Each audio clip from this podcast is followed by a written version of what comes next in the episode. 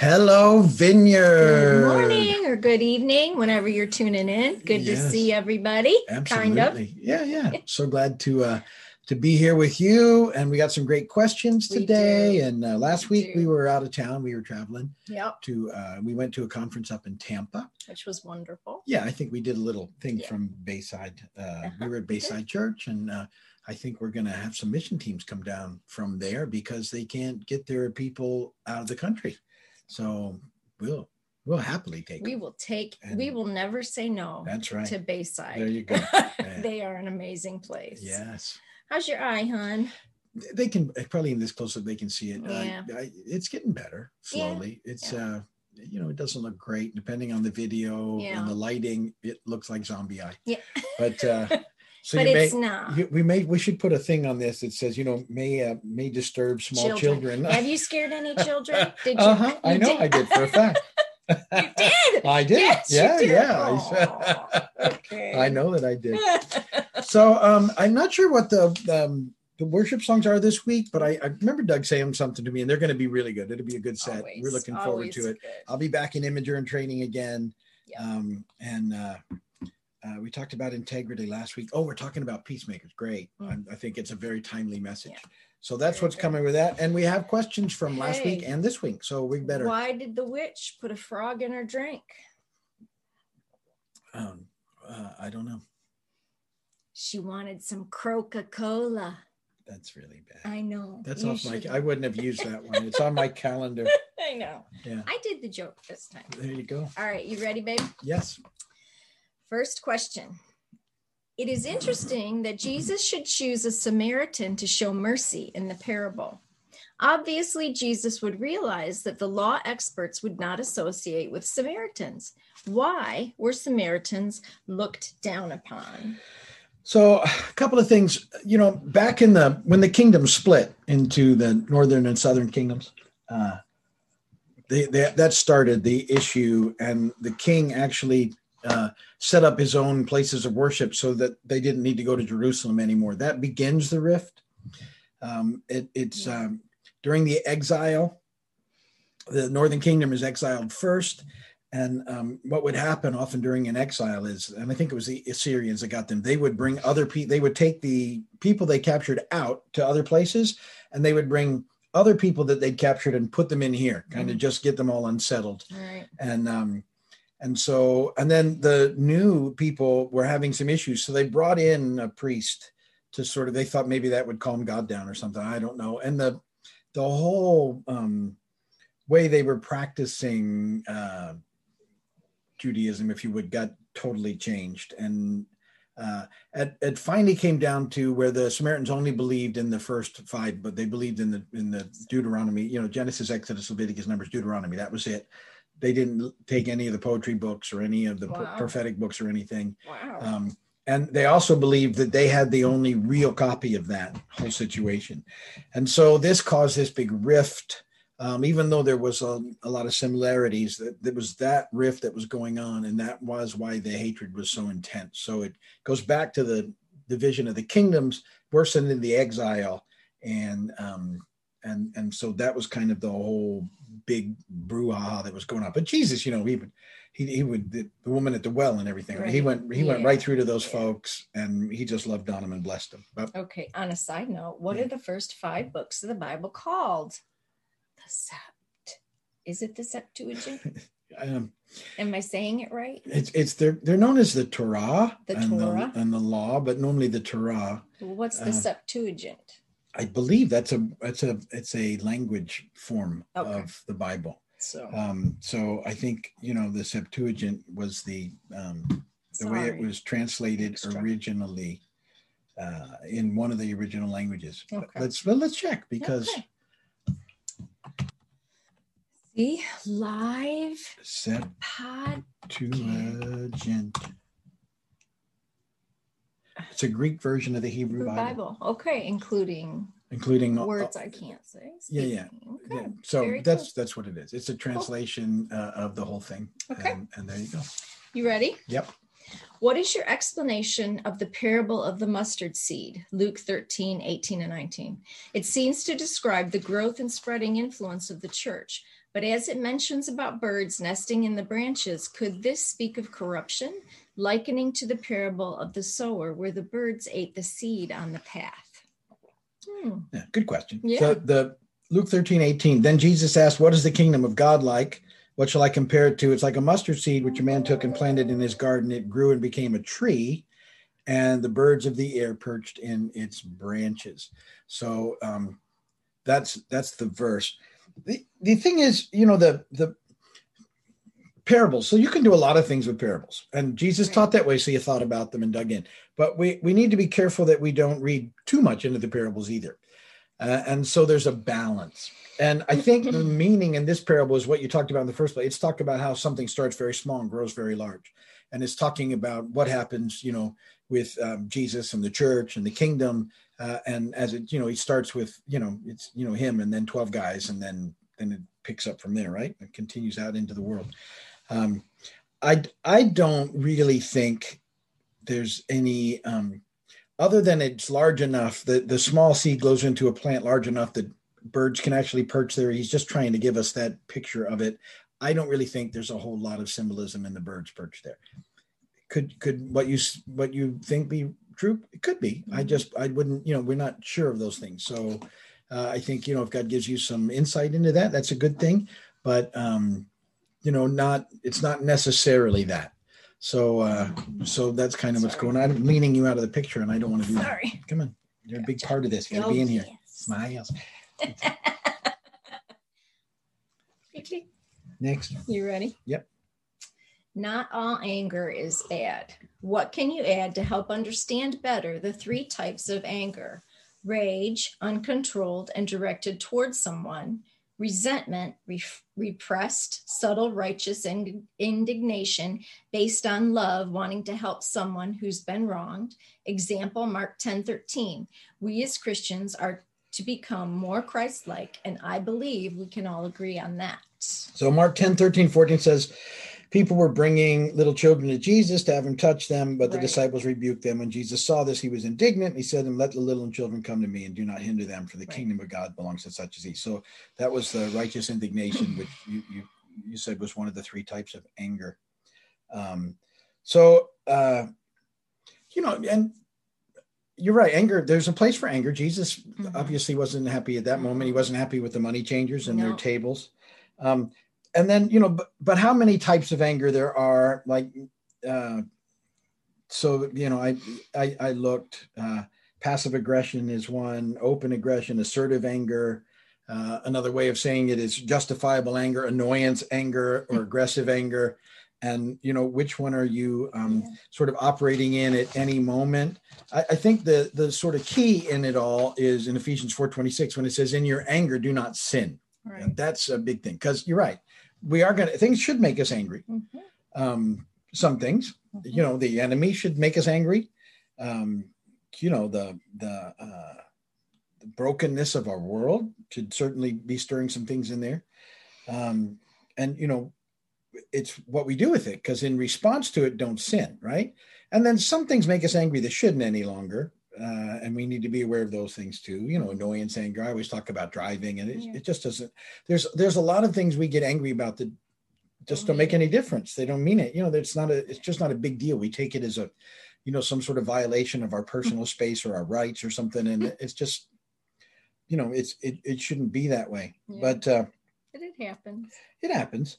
So, you know, I think the the the the idea, the understanding is, in your anger, don't sin, and also don't let the sun go down on your anger. If you're Right. upset, you deal with it, and deal with it appropriately. Um, so if something has got you going, go back to the source if you can. You know, if it's a relational thing, try and figure out why and what's going on. Sometimes that's hard to do, but uh, it's usually the healthiest thing to do. Mhm. Uh, if it's just an annoyance, just you know, pray and shake it off. Yep. Um, and um, you know, the the other things, our response to those things, the the evil ones do and everything, should cause us to want to get closer to Jesus and Right. live this life out. Well, I think you know for me if i'm triggered with anger it's always it's always like a um, something for me to look at look at deeper what's what am i what's really going on you know if just like i'm riding my bike and somebody pulls out in front of me that's just you know annoyance but if i'm just got that general feeling of unwellness and unhappiness i can only speak for myself i have to look deeper what is going on and that's where i find the lord and all of that because you know we live in a hard world Absolutely. it happens Yeah. Yeah. So, you know, those are all those things. Don't, you know, things things are going to make you angry. Mhm. And it's it's really it's your response is Yeah. is what the Lord is working on. Mhm. So Mm. uh, it happens. It happens. You ready? I was reading 1 Corinthians 15 29, and it made me wonder if the early church had people who were baptized for the dead.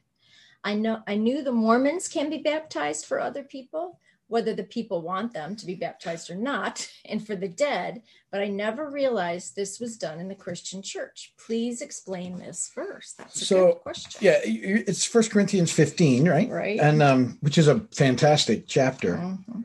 Um, and Paul talks about this, but he's not condoning it. It was something that had been going on, and and uh, the the bigger question is all about you know uh, resurrection, and they they were doubting you know what is actually going to take place. And and Paul's like, well, I don't understand. If you don't believe in resurrection, why in the world would you be baptizing people for the dead? Right. which was something that was going on. So he's not saying that it worked. He was just saying this is something that you're doing. I don't understand why you you're having you're, you're having issues with resurrection. And then he you know he tries to straighten that whole thing out. So uh, it was never um, that the the early church um, thought this was a good thing, um, but it was happening in some places. And and uh, that idea of even at baptism was you know around before the church, and so they yeah. it was something that they were trying out and and, and apparently in corinth this was something that they had um, taken in and and would have to get straightened out later so Mm. uh, it is kind of a weird ver- weird chat weird passage to read. When you read that you go what in the world is that? Mm. why don't we do that now? But it wasn't when you look at it paul wasn't saying this is what you need to do. He was he was really the bigger subject was he was tying in um, resurrection and what was going to happen and what that looks like. And uh, it's sort of a bigger picture that he's going for. And he uses that to just kind of stir them up a little bit Cool. Did God harden Pharaoh's heart in order to show his power through miracles? And can you give an example of where God hardens people's hearts today? Hmm. so this is one of those places where people struggle because they think well that's not fair that god would harden somebody's heart Right. um, so I, I kind of step it back to this pharaoh was evil Mm-hmm. um, so so let's not give pharaoh a break Mm-mm. he was evil he was running an evil empire um, the pharaohs had ordered ordered the murder of all the hebrew children that were going to be born uh, you, you know uh, all the males anyway it, it, Yeah. you're talking about evil personified Yeah. so it's not like oh here's a pretty good dude and uh, wow Yeah. that doesn't seem right of god Right. so the the reality would be that his heart was already hardened Mhm. um, and and then uh, Yeah. knowing that God would use that, I think, to um, further the purposes that needed to be happened, as you know, because Exodus is a huge deal, Yeah. and uh, all the events that are going on Mm. there, and it was how how God had determined that this was going to take place. Um, Right. But but uh, we struggle a lot with the idea of justice and injustice and Oh. what we think is okay and what's not. Um, you you'll read again in the New Testament. You know, the Pharisees had hardened hearts. Did God do that? Well, kind of sounds like He does. However, again, you get people that are already hardened to God. It's they've Mhm. already made those decisions, and so I think just knowing that, then then God kind of works in that whole process. So, uh, can hard hearts be softened? Oh, absolutely, Oh, yeah. absolutely. Will they be? I, that's a lot. That's got to do with repentance and a Mhm. willingness, and a Mhm. lot of there's a lot of people that are evil that choose not to repent, Mhm. and there's a lot of people that necessarily aren't evil that choose not to repent, and uh, their hearts get hardened, and it, Mhm. um, Right. you, you know that's we're, we're always hoping that we're helping people to get softened hearts because that you know i mean when we come to know jesus really that's the thing that happens is we get a spiritual heart transplant right, Right. our old hard hearts become soft again Right. Um, and you you want that for everybody but hmm not everybody is uh, Right. is in for the in for the journey Right. I just thought about King David, and he knew the Lord and loved the Lord and served the Lord and was, you know, chosen by God. And yet, in the height of his power, he completely, you know, killed somebody, had this horrible affair. And um, although God, for, he repented, he still had to suffer the consequences of that action. And because of those consequences, he saw his heart and he repented. And I think that's the difference, even as Christians, you know, be careful that your heart doesn't get hard and sin will do that. Yeah. You know, if you, you know, and david he was a man after god's own heart because he repented because he repents. and, and saul uh, if you in look in those stories Mhm. saul wouldn't repent when confronted with his issues and sin so Right. that's the big difference there good really be, good be his girl, be his guy, repent when you need to. yes Okay. Can you expound a little on the concept of having mercy for yourself? Some people have a much easier time extending it to others than receiving it. Yeah, and, and that's just a. It's kind of more of a settledness in moving away from our performance stuff, Right.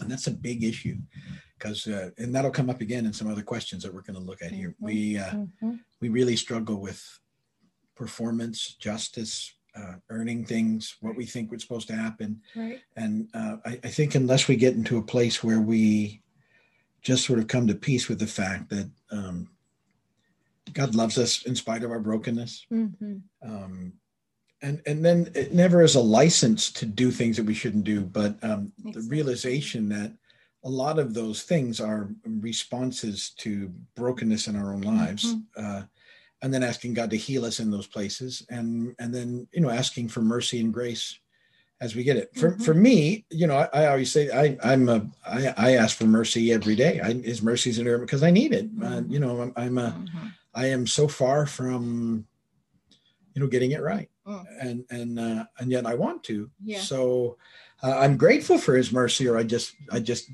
give it up because you, you couldn't do it. You know, No, you, if you you true. have to you have to realize how desperately you need His mercy. Yeah. In order to continue to press in. And I think maybe and the lack of being able to give yourself that mercy might be a little bit of a pride issue.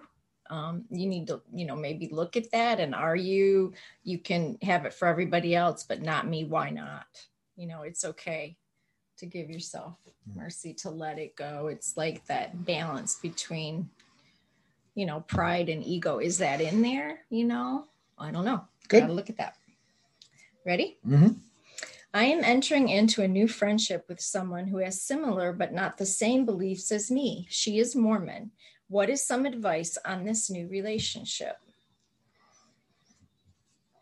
You know, uh, there's levels of friendship.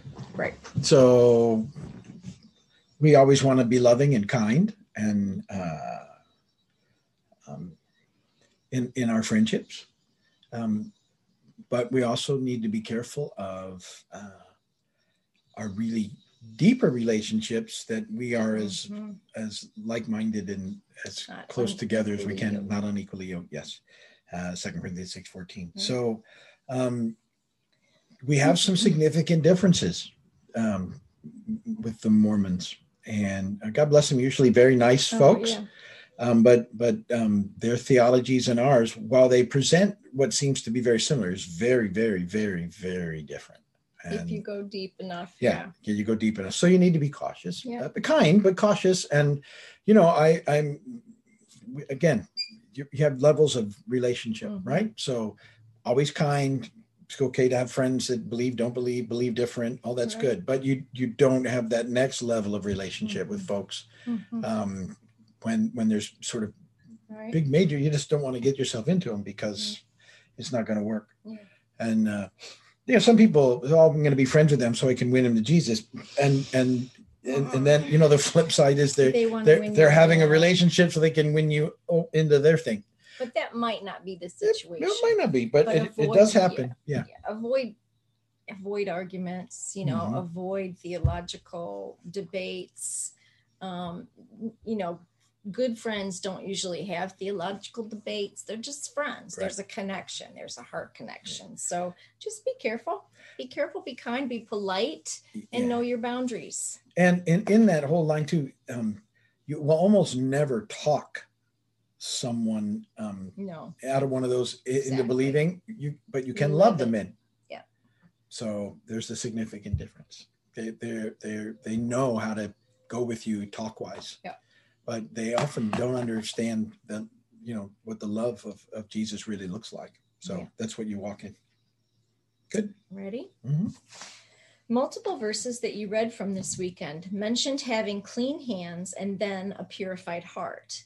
Is the meaning of cleaning hands a symbol of baptisms that leads to a pure heart?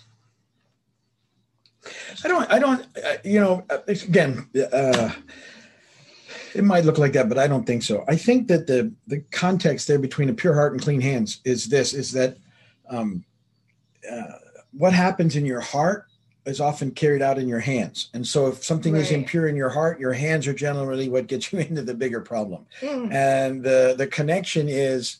You, you want your heart to be pure and you want your hands to be clean. So so don't engage in um, things that you know that you shouldn't engage in. And, and and and I think that's the way the two work more than anything, um, because it's not just an outward cleanness of the hands. It's a you know this is a bigger thing, right? So it's it's get your heart pure so that your hands aren't being instruments of sin. Yeah, out of the abundance of the heart, absolutely, the mouth speaks. Yeah. By Jesus' response in Luke 10 28, according to him, we can obtain eternal life by adhering to Deuteronomy 6.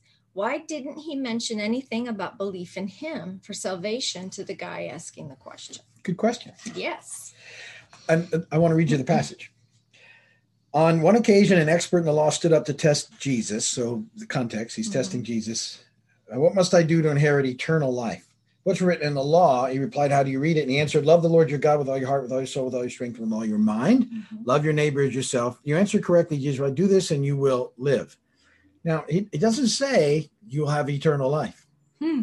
He- That's right. he it's, it's not it's not the connection he and and so he's talking to someone trying to trap him and in effect the answer is uh, that's great if if you could do those things that's a summary of the law yeah you could do it but nobody can do those things nobody see the the, the remember the law points us to the reality that we need jesus Yeah. because we can't live up to it um, nobody can.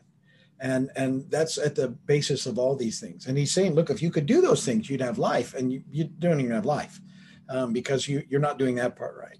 Uh, and and so this is the this is the whole issue with with what's going on. And because you know if he if he really did love god with all his heart he would recognize who jesus was uh, instead of trying to trap yeah, him into something else right? So it, it's it the whole thing is a twist but don't read into it oh that's the that's the secret. It, the, that's not what jesus is saying at all. He, he's saying ultimately if you could do those things you could live but you you can't do those things in your own strength. Not even though you know he summarized it. You can't live up to the summary apart from um, you can't do it. That's why you need jesus right? It's only with the help of holy spirit that we can even begin to do that in some measure and even then we don't do it perfectly so my cat just moved off because she hears a garbage truck Yes, she doesn't like garbage. no so uh, that's good Okay. good question Amen. Okay. Google says that other than the Psalms, Jesus quoted from Deuteronomy more than any other book. Why do you believe he emphasized Deuteronomy so much in his teachings? And what should I be looking for when I'm reading through it? You know i always say this whenever you're reading the old testament look for jesus Yeah. The crimson thread of redemption. there you go good job I've So, been listening. I know Genesis three 40 fifteen, and then all the way through. You look for the thread. Yeah. So I always tell people, look, look, read, look for Jesus. Uh, do that in Deuteronomy. Look for Jesus. Um, and and yes, he uses Deuteronomy a lot, um, but not as much as the Psalms, which is the where he goes most often. right. So you got to hold that in there. He also uses the prophets. Isaiah. He uses huge chunks of the Old Testament. Yes. So, um.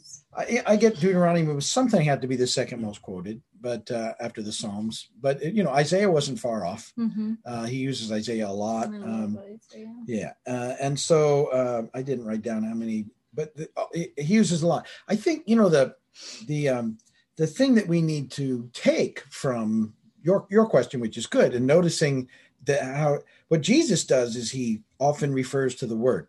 How often he's looking at the Word of God, and it's a model for us Yeah. and we need to be taking in the word of god you know um, jesus obviously is the living word so he was right there. But we need to embrace it and study it and read it enough so that it's available holy spirit that we can do those same things. When when something comes up we know what the word says. Yeah. and and that's what jesus was demonstrating time and time again. You know the, the deuteronomy passage, passages he uses you know in the temptation against the enemy.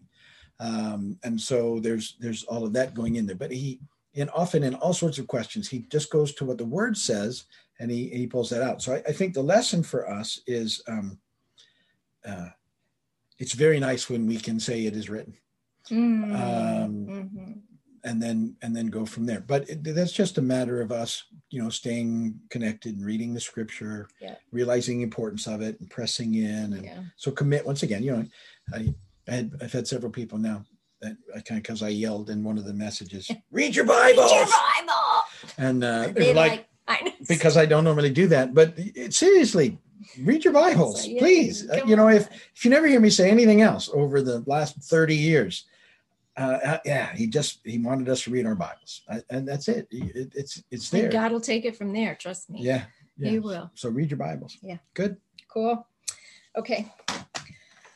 What was your church planting experience like as a youth pastor? What does the church planting process entail? What were some lessons that you learned when you were starting a new Jesus community? Additional, what is the best piece of advice you have ever received in general? Wow. the best piece of advice i ever received in general was to follow jesus Yeah, well, Uh, that was an easy answer. that was absolutely the best Yeah. Um, so yeah, so I was a youth pastor. Uh, we were in in uh, very early on. Uh, it was fun. 1990. In the middle of 1990, we became youth pastors at the church we're at now, and uh, we had a great youth group. At the same time, I felt like I was supposed to start a church, Mhm. and so in um, sometime in 91, you know, I actually started um, going up to Marathon. It's 20 miles away from us, Mhm. and um, uh, started in a in a little group in a in a um, Storefront? well actually we started in a home Did we? then we went to the school It's been a long where we rented a classroom That's and right. then after we gathered some people in the That's right. classroom we rented it we got a storefront and um, so i would meet up there on sunday mornings early with that church in marathon like at Mhm. eight and then also on sunday nights. And then i would go back. We would go back for service at big pine where we also served um, as youth pastors. And um, so we were doing that. And then in um, 1992 the pastor at the time his wife passed away. Yeah. which was a very difficult thing for the church. All of us. yeah, ev- all of us. And um and then he resigned um sometime after that and so uh, all of a sudden then i had two churches. I had one in big pine and one in marathon um uh, that i was trying to take care of. And so for a little while i was going back and forth. I was going very early marathon doing the Yeah. morning one shooting back to big pine. I think in marathon we were at eight and then i could rush back. Yeah. and and the church in big pine was at 10 much smaller church then. And um and that was going pretty well until they filmed the movie True Lies.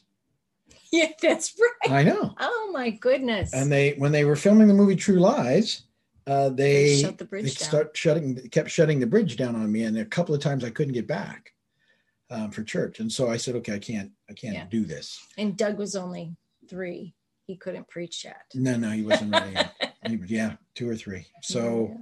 Yeah. um, so we just decided that we would shut that down but it was a great experience um, my my big advice for anyone who thinks they're called to plant a church is is start uh, with a see if you can have a bible study. Start a small group. Yeah. see if people will follow. Um, don't go in with a great big sort of thing. You first you need to see if if you can lead. yes.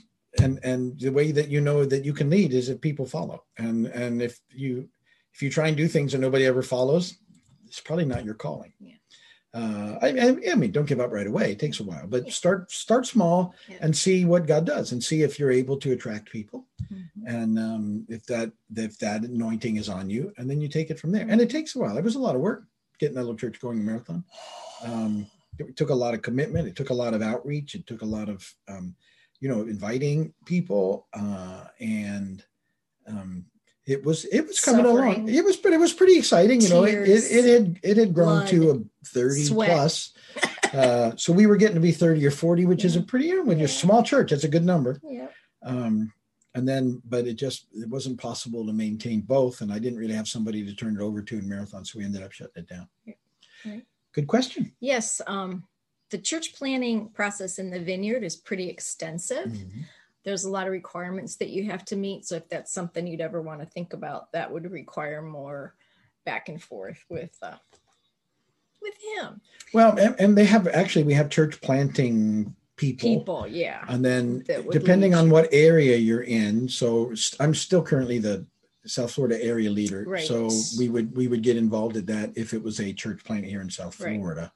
Um, but if it's somewhere else, then, then the, um, Church planter in that area. Yeah, and then the area leaders would uh, Yeah. have to get involved. Which So, is a good thing because you want that covering. Yeah, yeah. That's what you're, and there's just so much wisdom. yeah, Also, the best piece of advice that I ever got, and this was from him, was so let's say you are planning a church or you're doing a small group or you're leading a Bible, so whatever your leadership role is, whatever, the, don't take in the best, the, the great things at a level that like you live on it. Don't take in, oh, you're wonder, don't take that in at that level.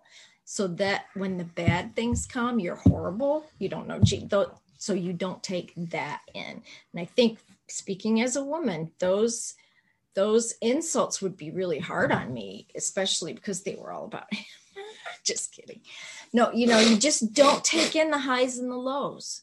Don't try to take that in. Live in the middle. Live here knowing that you are ministering to an audience of one. Yes, and that'll keep you on on level. And i think you've always one of your best pieces of advice is i'm just changing god's pocket. Mm. and that's a john wimber quote. He can spend me however he wants. And he's that's easy to roll off the tongue it's harder to live, Yeah. but it is good. but and that you know, it's very good. In all these things in ministry, you Mhm. remember who you're doing it for, yes and you're only trying to please Him. And you know, you will sometimes, and you won't sometimes, and you deal with Him. Yeah. But you will never make everybody people. You will never make everybody happy. Uh, no matter how hard you try, and you just so that can't be your goal. You No. you want to be kind, and you but you want to be trying to please Him, and then you Mhm. kind of go with it from there. And uh, that Alice is right. If you if you don't let the compliments have any more impact on you than the complaints, then you're okay. and then you can live a steady Yeah. you'll make it long term Yeah. because if you live off those things it's just gonna you're not gonna make it Yeah. the Yeah. ministry is hard Well, and most pastors don't last very long. Yeah. The Yeah. big vast percentage of pastors don't don't do this for very long. Mm-mm.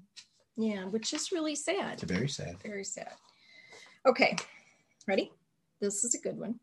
Could you share any other impressions that God is giving you about what's coming? Get ready, get ready, get ready. No, next question. That's not fair. Just some of it. I, I you know I honestly think that we're moving into a place where we're going to see some things that we haven't seen before. You know that one of the hardest things about for us, everybody was different. Was we had tremendous momentum going into Yeah. COVID, Oh, and and like everything was just clicking. We were firing all over the place. yeah. um, and and then to see it stop, it's like, oh my goodness. But I I uh, I think you know uh, it was great. Actually, it, it's a time of reflection. Um, you know, I I want to keep hold of everything that's God and not keep hold of any of the other stuff. And and Yeah. over the course of time and that kind of busyness and momentum, you pick up some fluff that you don't need. Yeah. Um, and so I think we've been able to work through some of that. I think we're going to see. Um, I, I so here's how I would see what's going to happen when we finally move through this next little period of time. Uh, you know, and there's more people um, have had their vaccines and they're we can actually start inviting people back. You know, we haven't done really any marketing or anything. No. Um, we've just been doing it, Yeah, right? yeah. Um, we've done some outreach, but Yeah. as far as like Facebook advertising, really trying to get people in because we want to have room Be for them to, yeah. But as we move into the next short period of time, really, next couple of months, I think, and we get through more of the vaccine process and people start, okay, well, they're ready to come out and everything. Um, I think, a we're gonna we're gonna go and win back some of the folks who've just gotten out of the habit. Yeah. and there's a there's a oh. lot of those people. But i think we can we can god's going to bring some of those people back. And then there's a whole new group ready ripe for harvest as jesus would say. And that we just need to get out there and show the love of jesus. And we're going to have opportunities to um, encourage people and to, and to invite them into the kingdom and what's going on and to pray for people and see God do miracles. I think that that's all going to get notched up.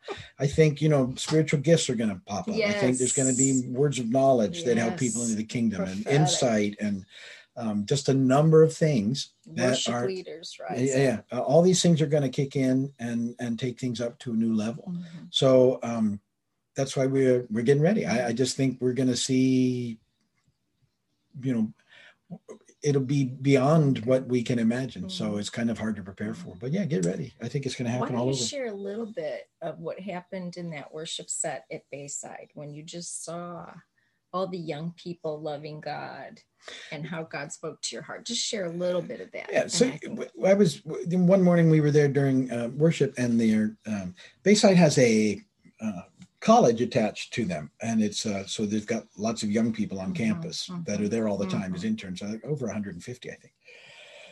Um, and as part of the college, they have a worship school, and so for this set, there must have been 40 young people on stage leading worship it was great. and um, they they were it was excellent it was well done but just their um, their heart for god and the way they were going at it and, and during worship i just felt that the lord was telling me i just started to weep.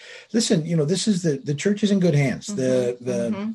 The, the you know there's young people everywhere you know you we we can get in the key sometimes and have one way of looking at things and you get out into the bigger picture the church is in good hands the church is not done the church is getting ready Mhm. and there's all these people with this great Mhm. passion Yes. and it was just it spoke a lot to me about because i said to alice well Yeah. you know the, the church we're in good hands Yeah. it's okay it's it's god's got this he's Yeah. doing things and we're so in a different quarter of our life. yeah yeah So to look back at these people, just at kids, you know, in the first quarter, we might be in the fourth, but it's just so she just threw up the cat. Oh, So it's just very encouraging for us. but we're looking see. good i just wanted You know, whatever for old folks. don't look at that eye. or my cat, Or- my poor baby. Pay attention to the cat. Oh Lord, have mercy. okay i got You ready? one more one more Stay this way. Let's- no, no, just keep going. Sure. Okay. press.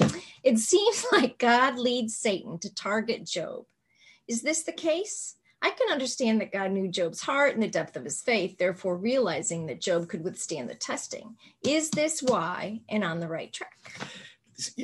I love the book of Job. Here's what you need to know about Job.